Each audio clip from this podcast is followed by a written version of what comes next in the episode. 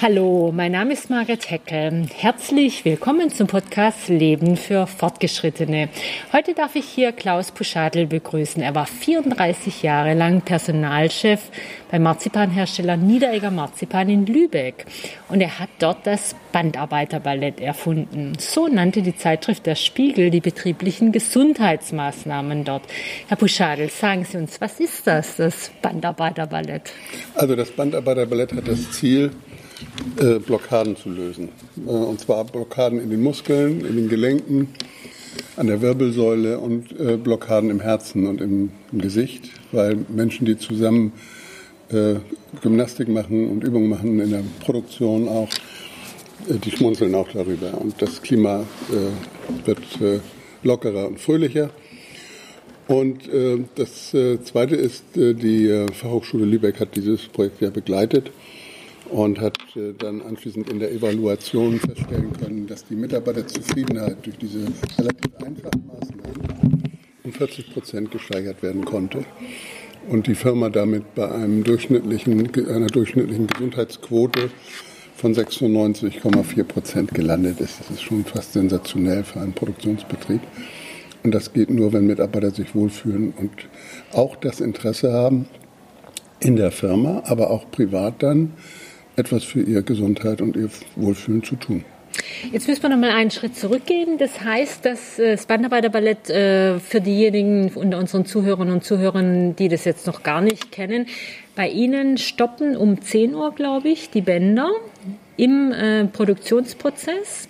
Und die Damen, es sind meistens Damen, die bei Ihnen arbeiten, sie sind am meisten in der zweiten Lebenshälfte, lassen alles stehen und liegen und fangen an, sich zu bewegen. Ein paar Minuten nur. Aber sie bewegen sich, sie strecken sich, sie recken sich, wie man das eigentlich so kennt aus dem asiatischen Raum, wo man so Gemeinschaftssport macht. Und ähm, ich habe äh, mir das ja äh, angeguckt und die Reaktionen am Anfang waren ja, was soll das jetzt, was wollen die von uns, warum müssen wir das machen? Also als Arbeitgeber darf man vorsichtig sein mit dem, was man vorschlägt, weil schnell die Reaktion kommt, was soll denn das und mein Körper gehört mir, das geht den Arbeitgeber doch gar nichts an. Und wir sind auch äh, zunächst mal mit einem äh, ganz anderen Thema an die Belegschaft herangegangen, nämlich äh, mit dem Thema Fit für die zweite Hälfte und hatten uns eigentlich an Mitarbeiterinnen und Mitarbeiter wenden wollen mit fünfzig plus. Und äh, wie können die also mit einer guten körperlichen und seelischen Qualität das Rentenalter erreichen? Und es gab erfreulicherweise in der Belegschaft einen Proteststurm von denjenigen, die unter fünfzig waren und gesagt hatten, ja, das wollen wir auch. Und damit war der Bann gebrochen, denn jetzt wollte es die Belegschaft. Und das ließ sich leichter kommunizieren. Und dann haben wir uns äh, Trainerinnen äh, geholt, haben eine, eine Steuerungsgruppe dazu eingerichtet und haben dann geguckt, äh, welche Übungen passen in welchem Bereich.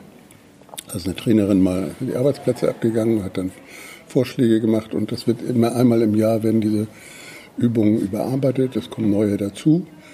Und die Trainerin geht mal einen Tag dann auch durch die Produktion und guckt, wo werden fehlerhafte Übungen, haben sie fehlerhafte Übungen eingeschlichen, die vielleicht für den Körper nicht so gut sind.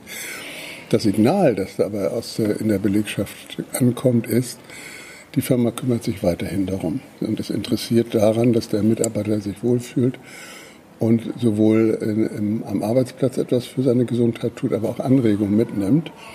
Daraus sind auch viele gemeinsame äh, Gruppen entstanden, die nach Feierabend dann noch äh, Betriebssportwandern machen oder irgendwelche anderen Sportarten, die ja nicht unbedingt so anstrengend sein müssen. Wir wissen heute, dass man jeden Tag elftausendfünfhundert Schritte machen soll, um einigermaßen fit zu bleiben. Und äh, wenn man äh, das nicht kontrolliert, dann äh, übersieht man diese diesen Wert häufig. Diese Werte von Ihnen sind ja sensationell. vierzig Prozent sagen, sie fühlen sich besser hinterher. Mhm. Also wirklich, das sind sehr, sehr gute Werte. Und dass man das mit so einer eigentlich minimalen Intervention von nur ein paar Minuten äh, hinbekommt, äh, verwundert einem dann doch ein bisschen. Das heißt, es gibt ja hier wahrscheinlich jenseits des Körperlichen auch noch andere Effekte. Also aus meiner Sicht ist Körper, Geist und Seele nie zu trennen voneinander, auch in der Motivation von Mitarbeitern nicht. Äh, wer das ignoriert, äh, erreicht eben nicht die Mö- Ergebnisse, die möglich sind. Und hier äh, spielt ja auch der Spaßfaktor für die Belegschaft eine Rolle. Und hinzu kam, dass eine hohe Medienaufmerksamkeit da war, sodass also die Mitarbeiter dann durch entsprechende Presseverlautbarungen äh, auch in der, in der äh, größeren Presselandschaft äh, sie eigentlich ja bestätigt wurden in dem, was sie da machten und dann von Nachbarn angesprochen wurden, was macht ihr denn da? Und das macht bei uns ja gar keiner und so. Und das führt natürlich auch im Thema Employer Branding. Wir sind alle heute im Wettbewerb um die Arbeitskräfte im Arbeitsmarkt beim demografischen Wandel, dass man dann in der Nachbarschaft dann auch sagt, also du suchst Arbeit, also bei uns ist das klasse, ich fühle mich wohl. Während andere Mitarbeiter möglicherweise das Gegenteil sagen und sagen, äh, ich fühle mich nicht wohl, ich suche auch was anderes. Und äh, das entscheidet, das wissen wir alle zukünftig über den Erfolg, den wirtschaftlichen Erfolg auch von Unternehmen. Konnten Sie denn auch andere, oder es kamen andere Arbeitgeber, andere Firmen zu Ihnen und sagten, wie machen Sie das? Kann ich das nachmachen? Ja, also einmal bin ich äh, zu Vorträgen eingeladen und unterwegs, um auch überhaupt mal Gesprächspartner in Unternehmen zusammenzubringen. Auch in einem großen Klinikbetrieb bin ich mal gewesen, wo also Ärzte und Pflegepersonal und Verwaltung nicht miteinander über dieses Thema sprechen konnten. Und, ähm, und das gelingt doch schon da, also sag ich mal, einen Minimalkonsens zu erreichen. Denn im Grunde genommen, wer will sich nicht wohlfühlen am Arbeitsplatz? Also da muss man doch die Kontrahenten an einen Tisch bekommen. Und das Zweite ist, dass äh, ich dafür werbe, dass kleine und mittelständische Unternehmen sich eben auch diesem Thema zuwenden. Es gibt Unterstützung von Krankenkassen, es gibt Unterstützung von Rentenversicherern, es gibt Unterstützung der Berufsgenossenschaften, es gibt Unterstützung ohne Ende. Man muss es nur einbinden und einfordern. Und wenn niemand im Hause ist in den Unternehmen, der das kann, dann kann das auch mal ein externer Berater sein. Aber es gibt kein Unternehmen, das sagen muss, das ist für mich kein Thema, sondern das Wohlfühlen der Mitarbeiter ist immer ein Thema und die Prozesse, die da auf den Weg gebracht werden in der betrieblichen Gesundheitsförderung, zu dem ja auch betriebliches Gesundheitsmanagement gehört, ähm, die sind äh, so, dass sie der Unternehmenskultur entsprechen müssen. Deswegen kann man also nicht sagen, es gibt jetzt das Niederegger-Modell und das passt überall, sondern das Niederegger-Modell beinhaltet Anregungen. Und ich darf dann in meinem Unternehmen gucken, was passt zur Unternehmenskultur, was möchten die Mitarbeiter. Bei Niederegger finden einmal jährlich Gesundheitstage statt, es finden alle zwei Monate Themenveranstaltungen statt, auch zum Teil nach Feierabend. Ernährung, die also in Stresssituationen erforderlich ist und, und Gymnastik für den Bildschirm, Arbeitsplatz und all solche Geschichten. Also dass es wichtig ist, sag ich mal, nicht nur so einen, eine Sache auf den Weg zu bringen, sondern eben auch die Nachhaltigkeit zu organisieren, wie man das heute sagt. Denn nur dann ist ja ein, ein, ein bleibender Effekt auch da, sowohl in der Mitarbeitergewinnung als auch der wirtschaftliche Effekt, dass ein Mitarbeiter, der weniger krank ist und sich wohler fühlt, auch eine andere Arbeitsleistung erbringt. Und es geht letztendlich ja darum, eine wertschätzende Firmenkultur zu schaffen. Also alle wissen heute, dass es äh, zwar auch wichtig ist, Mitarbeiter äh, leistungsgerecht zu entlohnen, aber dass die Entlohnung nicht das allein Motivierende ist, sondern dass das Motivierende heute ist, gibt es auch Untersuchungen der Universität Sankt Gallen dazu, dass die Wertschätzung, die wertschätzende Mitarbeiterführung heute entscheidend ist für den wirtschaftlichen Erfolg eines Unternehmens. Warum tun sich trotzdem so viele Unternehmen so schwer damit? Weil sie glauben, das ist so schwierig. Und mm, ich sage immer, okay. Fangt mit einem kleinen Schritt an, als ja. einen großen Schritt zu unterlassen. Mm. Wäre denn der beste kleine Schritt, der erste Schritt tatsächlich Gesundheitsmanagement oder würden Sie vorschlagen, mit was anderem anzufangen? Das, also ich würde vorschlagen, dazu eine relativ einfache Umfrage in der Belegschaft zu machen. Die Belegschaft weiß, wo der Schuh drückt. Mm. Die Belegschaft, das sind die Experten ihrer eigenen Arbeitsplätze und Arbeitsbedingungen. Und sie in der geeigneten Weise einzubinden, das haben wir halt bei Niederegger auch gemacht, sodass ich genau wusste, im Bereich Ernährung, Entspannung, Bewegung waren die, waren die Themen anzusiedeln als Antwort. Und dann kann man gucken, dass man in diesen Bereichen mit Unterstützung von außen äh, dann äh, die ersten kleinen Angebote platziert. Weil es dann wichtig ist, nach so einer Umfrage, dass die Mitarbeiter merken, da passiert auch was. Es äh, wird ernst genommen und äh, sie bekommen eine Unterstützung bei der Erreichung ihrer, ihrer Gesundheit. Der erste Schritt ist, fragt die Beschäftigten selber. Ja. Anonymisiert aber. Ja, dadurch komme ich ins Gespräch mit der Belegschaft und kann dann mit der Belegschaft oder der Belegschaftsvertretung, wo sie vorhanden ist, dann auch die ersten Schritte verabreden. Und das Ganze bitte nicht als Zwang, sondern es darf Spaß machen. Es darf fröhlich sein. Mm. Und äh, sag ich mal, es muss äh, die Belegschaft wollen. Das heißt, das Ganze ist für mich auch ein Kommunikationsthema. Jetzt sagen manche, naja, das kostet dann so viel Geld und wir sind so ein kleines Unternehmen, das können wir uns nicht leisten. Also einen hohen Krankenstand kann sich kein Unternehmen leisten. Äh, unmotivierte Mitarbeiter kann sich kein Unternehmen leisten. Alles, was ich da investiere, hat eine hohe Rendite. Und äh, wenn ich sehe, welche Unterstützungsmöglichkeiten Unternehmen bekommen können, von Kammern, Verbänden, äh, von Berufsgenossenschaften, von Rentenversicherungen, da bleibt nachher an äh, Input äh, firmenseitig nicht mehr sehr viel. Es wird auf jeden Fall eine Win-Win-Situation für alle Beteiligten sein. Jetzt sagen mir manche, ja, wir wollten schon, aber unser Chef, unsere Chefin ganz oben, die will nicht. Also sprich, was, wenn der Mittelbau will und aussieht, dass es notwendig ist, aber ganz oben noch nicht die Überzeugung da ist? Also einmal kann ich empfehlen, Überzeugungsarbeit zu leisten, weil zum Beispiel auch Niederegger, die, die Erfolge sind im Internet nachzulesen. Es gibt eine Reihe guter Beispiele, die eigentlich jeden Unternehmer überzeugen müssten, dass es sinnvoll ist für ihn, sich auf diesen Weg zu begeben. Und das Zweite ist einfach zu sagen, dann machen wir mal. Man kann das abteilungsweise machen, man kann das zur Not anfangen äh, nach Feierabend. Man kann sich von der Krankenkasse Unterstützung holen von außen. Äh, man kann das auch zunächst in den Freizeitbereich legen und dann die Unternehmensleitung über, zu überzeugen, dass es doch sinnvoll ist, für die Gesamtbelegschaft tätig zu werden. Das heißt, wenn ich nicht am Anfang mit großen Schritten weiterkomme, dann muss ich die kleinen Schritte oder darf ich die kleinen Schritte organisieren. Und das sagen ja nicht nur die alten Chinesen. Jede große Reise beginnt mit einem kleinen ersten Schritt. Und wichtig ist, dass die Erfolge erkennbar werden und dann ist der Weg unumkehrbar. Wunderbar. Sie haben sich, Sie sind inzwischen selber im Ruhestand. Sie haben sich als systemischer Coach noch ausbilden lassen und beraten Menschen im Übergang zum Ruhestand. Was sind da die wichtigen Themen aus Ihrer Sicht? Also wichtigen Themen sind, dass die Menschen erstmal motiviert werden, sich überhaupt mit ihrer Situation zu beschäftigen. Äh, denn äh, häufig ist äh, sieht die Lebenswirklichkeit so aus, dass jemand äh, seinen Abschied feiert und gefragt wird, na, was machst du denn da nun? Ich weiß noch nicht, aber ich werde wohl viel reisen. Äh, und wir wissen alle heute, wie wichtig es sind, ist nicht nur Ziele zu setzen, und mein Ziel ist, ich gehe in den Ruhestand, sondern wichtiger ist häufig der Weg, der zu diesem Ziel führt, denn ähm, der soll ja die no- Lebensqualität für den neuen Lebensabschnitt bringen.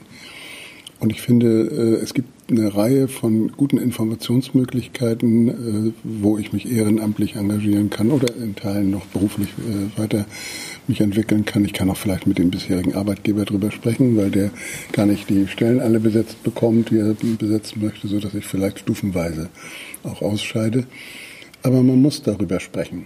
Und ich halte sehr viel davon, dass Unternehmen im Rahmen des betrieblichen Gesundheitsmanagements auch Informationen anbieten für ihre Mitarbeiter, die vor diesen Fragen stehen. Und also ich lehne mich da ein wenig aus dem Fenster, aber ich denke, man kann so fünf Jahre, bevor das Ereignis eintritt, anfangen, sich damit äh, in Gelassenheit und in Ruhe, aber konkret zu beschäftigen.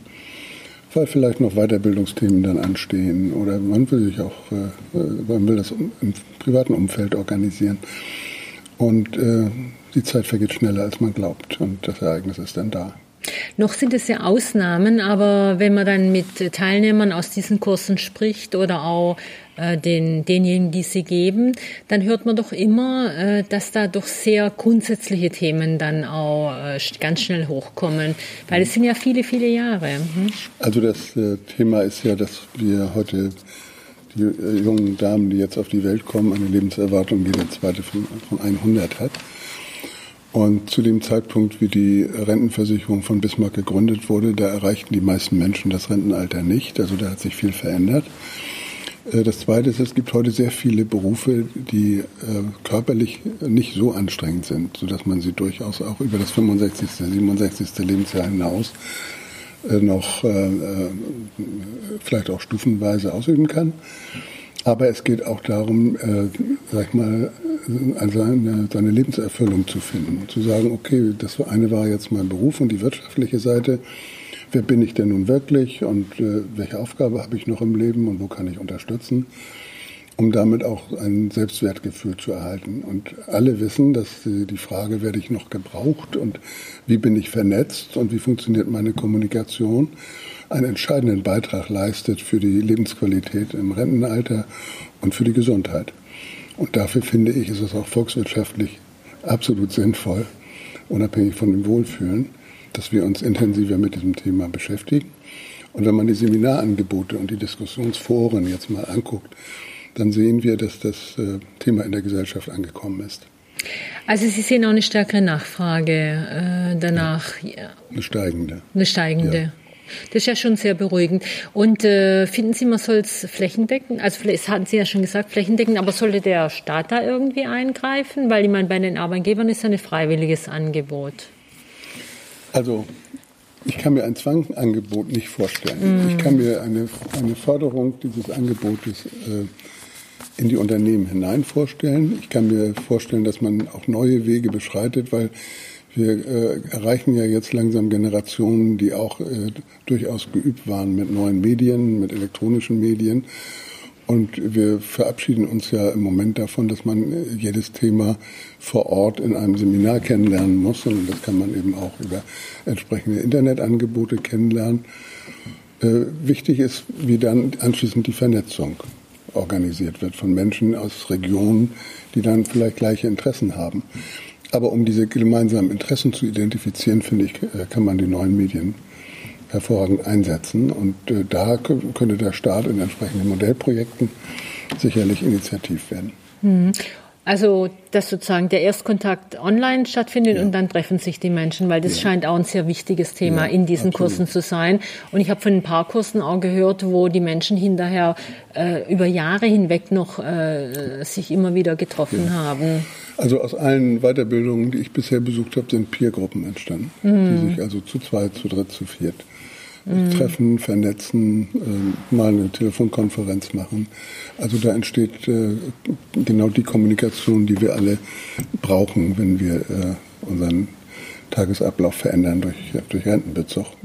Jetzt haben wir ja in der ersten Hälfte unseres Lebens für ganz viele Übergänge, wichtige Übergänge, ganz klare Rituale, angefangen von der Taufe ähm, über den äh, Schulabschluss, Schulbeginn, Schulabschluss, Universitätsabschluss, äh, Hochzeit. Brauchen wir denn in der zweiten Lebenshälfte auch Rituale, zum Beispiel für den Übergang von Arbeit in Ruhestand oder andere Dinge? Also ähm, wir wissen heute, dass Rituale einen Wert haben. Wir wissen heute, dass es wichtig ist, eine, ein Projekt, eine Aktivität zu beginnen konkret und auch zu beenden und sich auch selber zu belohnen. Unser Gehirn liebt Belohnung für erfolgreiche Aktivitäten. Und äh, insofern könnte ich mir vorstellen, dass ähnlich, wenn man im Handwerk guckt, da gibt es Einschreibungsfeiern und was weiß ich alles. Und es gibt in, der, in verschiedenen Glaubensgemeinschaften ja heute auch schon die Diskussion, ob man nicht nur eine Eheschließung hat, sondern auch ein Ritual zur Beendigung einer Lebensgemeinschaft. Ich glaube, es ist es wert, dass wir uns mit dem Gedanken beschäftigen, äh, welche Rituale können wir sinnvoll entwickeln, um auch äh, ein Gemeinschaftsgefühl zu stiften. Denn äh, der Einzelne, der in Ruhestand geht, glaubt, es trifft ihn alleine. Und wenn, man um sich, wenn er um sich herum guckt, sieht er äh, eine Fülle von Betroffenheit und Betroffenen, äh, die alleine durch den Austausch ihrer Bedürfnisse und ihrer Situation schon einen Lebensgewinn haben. Und äh, da kann ich mir vorstellen, dass sich da äh, viel in ehrenamtlicher Eigeninitiative entwickeln kann. Aber es bedarf, glaube ich, des Anschubs der öffentlichen Hand. Aber noch ist ja so, dass äh, zwar geredet wird, aber eben auch nicht immer offen geredet wird. Also da wird auch viel, ich sage jetzt mal ganz hart, äh, sozusagen gelogen, also wie toll es einem geht, obwohl es einem dann doch nicht so geht, weil man ja angeblich in diesem angeblich goldenen Ruhestand nur goldene Zeiten mhm. hat. Also da erlebe ich einen Wertewandel, erfreulicherweise. Wenn wir jetzt die Ministerpräsidentin des Landes Mecklenburg-Vorpommern sehen, die sich outet mit ihrer Erkrankung und mit ihrer vorübergehenden nachlassenden Leistungsfähigkeit, so erlebe ich auch bei Führungskräften häufig, dass sie bereit sind, über ihre Gefühle zu sprechen. Dass sie auch bereit sind, äh, einmal vorübergehend die Begleitung eines Coaches zu akzeptieren. Das ist heute kein äh, Zeichen von Schwäche und Erkrankung, sondern von Stärke. Und jeder, der heute erfolgreich ist als Olympiasieger und Weltmeister, hat einen Coach oder auch einen Mentaltrainer, der ihn also begleitet bei seiner Arbeit. Von daher erlebe ich da erfreulicherweise einen Wertewandel, sodass auch jemand, der heute sagt, ich habe da ein Thema, das auf mich zukommt, ich suche da eine Begleitung, dass das also kein, keine Wertminderung der Situation darstellt, sondern einfach ehrlich ist. Und ich habe den Eindruck, dass ein größeres Bedürfnis da ist, über die Gefühle zu sprechen. Hm. Welche Art könnten denn so ein, also welche Art könnte so ein Ritual sein? Was ließe sich da vorstellen? Also ich könnte mir vorstellen, dass in einer Region die Stadt, der Landkreis, äh, die Kreishandwerkerschaft oder so einmal im Jahr eine zentrale Veranstaltung durchführt, wo diejenigen, die in diesem Zeitabschnitt äh, dieses Erlebnis haben, zusammenkommen und in geeigneter Weise sich austauschen. Kontakte entstehen für die neue Lebenssituation, aber auch Informationen gegeben werden für ehrenamtlich tätige äh, Betätigungsmöglichkeiten. Ähm, also das könnte ich mir vorstellen, das äh, erscheint mir auch gar nicht so schwierig, das zu organisieren. Nö, die Daten liegen ja da, irgendwo die sind die da. Die Menschen da. Sind vorhanden. Mhm. In der Tat. Jetzt äh, beraten Sie, ja, Sie haben, haben ja schon darüber gesprochen, Sie reden mit vielen äh, in der zweiten Lebensphase, Sie beraten aber Jüngere auch. Und ich fand ganz faszinierend, dass Sie mir erzählt haben, dass beide vor ähnlichen Herausforderungen stehen. Die Jungen äh, an der Schwelle zur Berufstätigkeit und die, die aus der Berufstätigkeit rausgehen, dass sie einfach konfrontiert sind mit dieser Vielzahl von Möglichkeiten und dass sie beide Gruppen es schwer finden, sich zu entscheiden? Also ich lerne oder habe ein interessantes Phänomen kennengelernt, nämlich ähm, wann haben wir das eigentlich gelernt, mit unserer Freiheit umzugehen und den vielen Möglichkeiten, äh, die wir äh, haben. Und das Thema in, in meiner Coaching-Tätigkeit äh, sehe ich sowohl bei denjenigen, die vor der Frage stehen, was soll ich studieren oder äh, welche Berufsausbildung soll ich ergreifen, was will ich überhaupt mein ganzes Leben machen, noch gar keine Vorstellung haben, wenn ich jetzt einen Beruf ergreife, muss ich den denn nun immer ausüben oder gibt es also andere Möglichkeiten noch, sich weiterzuentwickeln? Und die Frage ist sehr ähnlich bei denjenigen, die davor stehen, in diesen wunderbaren Lebensabschnitt äh, der, des Rentenalters zu gehen. Auch da haben wir heute mehr Möglichkeiten als jede Generation vor uns. Aber eine Entscheidung impliziert ja immer, dass man sich für etwas entscheidet und gegen viele andere Möglichkeiten. Und da sehen viele das Dilemma, weil sie sagen, oh, ich möchte mich jetzt nicht festlegen, dann entgeht mir was anderes. Und bei der Gelegenheit entgeht ihnen dann so vieles, weil sie sich für gar nichts entscheiden. Und die Zeit läuft dann davon und das gilt sowohl für die Schulabgänger und Studenten, das gilt aber eben auch für diejenigen, die vor der Frage stehen, wie organisiere ich mein Rentenalter. Und äh, da habe ich so die Idee auch, kann man die nicht zusammenbringen, weil ich halte sehr viel von dem Dialog der Generationen miteinander und hier können Gemeinsamkeiten ausgetauscht werden, die, glaube ich, beiden helfen können. Die einen bringen ihr Temperament und ihre Unbefangenheit, aber auch ihre Ängste ein und die anderen ihre Erfahrung, aber das gilt, galt für mich ja auch, wie ich vor der Frage stand, ich werde jetzt Rentner, war es das erste Mal in meinem Leben. Das heißt, ich hatte keine Erfahrung damit. Und da ist es wunderbar, mit anderen in einen Dialog einzutreten, die in ähnlichen Entscheidungssituationen sind. Hatten Sie solche Situationen schon, dass Sie beide Gruppen zusammengebracht haben oder ist es ein Projekt für die Zukunft? Also es ist, es ist noch überwiegend ein Projekt für die Zukunft. Und es geht äh, auf jeden Fall nicht innerhalb von Familien oder äh, Gruppen, die sehr eng zusammenarbeiten. Aber da ist die große Chance, Menschen zusammenzubringen, die sich bisher eben gar nicht gekannt haben und die keine offenen Rechnungen aus der Vergangenheit mm. haben, sondern einfach auf die Gegenwart gucken und auf ihren Entscheidungsprozess. Und äh, ich kann mir gut vorstellen, dass das ein Projekt ist, äh, an dem ich auch gerne weiterarbeite. Also das finde ich hochspannend und ich glaube, dass es wirklich extrem gewinnbringend für alle Beteiligten sein könnte. Also absolut, finde ich toll und äh, da werde ich mich auf jeden Fall weiter mit Ihnen kurzschließen und gucken, wie es weitergeht. Herr Puschaddel, ich frage alle meine Gesprächspartner zum Schluss noch drei Fragen und die erste ist ein bisschen voraussehbar, die nette Fee mit dem Zauberstab. Wenn sie Ihnen den Zauberstab erreichen würde und Ihnen einen Wunsch sofort gewähren würde, was wäre es denn? Gesundheit. Okay, ganz klar. Jetzt habe ich meinen Podcast ja Leben für Fortgeschrittene genannt und deswegen auch die Frage an Sie, was bedeutet Leben für Fortgeschrittene für Sie? Also Leben für Fortgeschrittene heißt, dass ich voraussichtlich mehr Jahre vor mir habe als Jahre hinter mir.